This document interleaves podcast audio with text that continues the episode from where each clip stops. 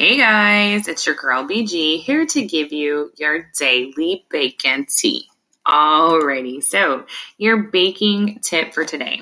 When you are checking to make sure that your cupcakes are done, can be cupcakes or muffins, um, but I know a lot of you, and I even do it myself, especially for my like my bigger desserts that I make, like my cakes and whatnot the toothpick test um, helps to see, you know, poke it in in the middle, pull it out, see if it comes out clean. Great way to test and see if your cupcakes are done. I mean, your cake is done. But with cupcakes, all you need to do is um, do the bounce back test. And what that means is you will gently press down on the cupcake. If the cupcake bounces back completely, then they're done. Um, if your finger or whatnot leaves a dent in the cupcake, then that means that you're going to actually need um, a little bit more time to bake them. So try it, see if it works, see if it works out for you. I mean, always use methods that make you feel the most comfortable, but just try it.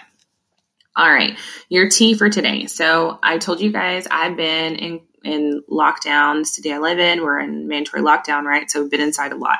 On top of, I have been binge watching stuff, and I just recently got Hulu. Yeah, I know, and it has changed my life. I've been watching this show called 60 Days In. Not that I hadn't seen it before, but it's crazy. On top of being stuck at home and watching that show, ooh, my mind is racing right now.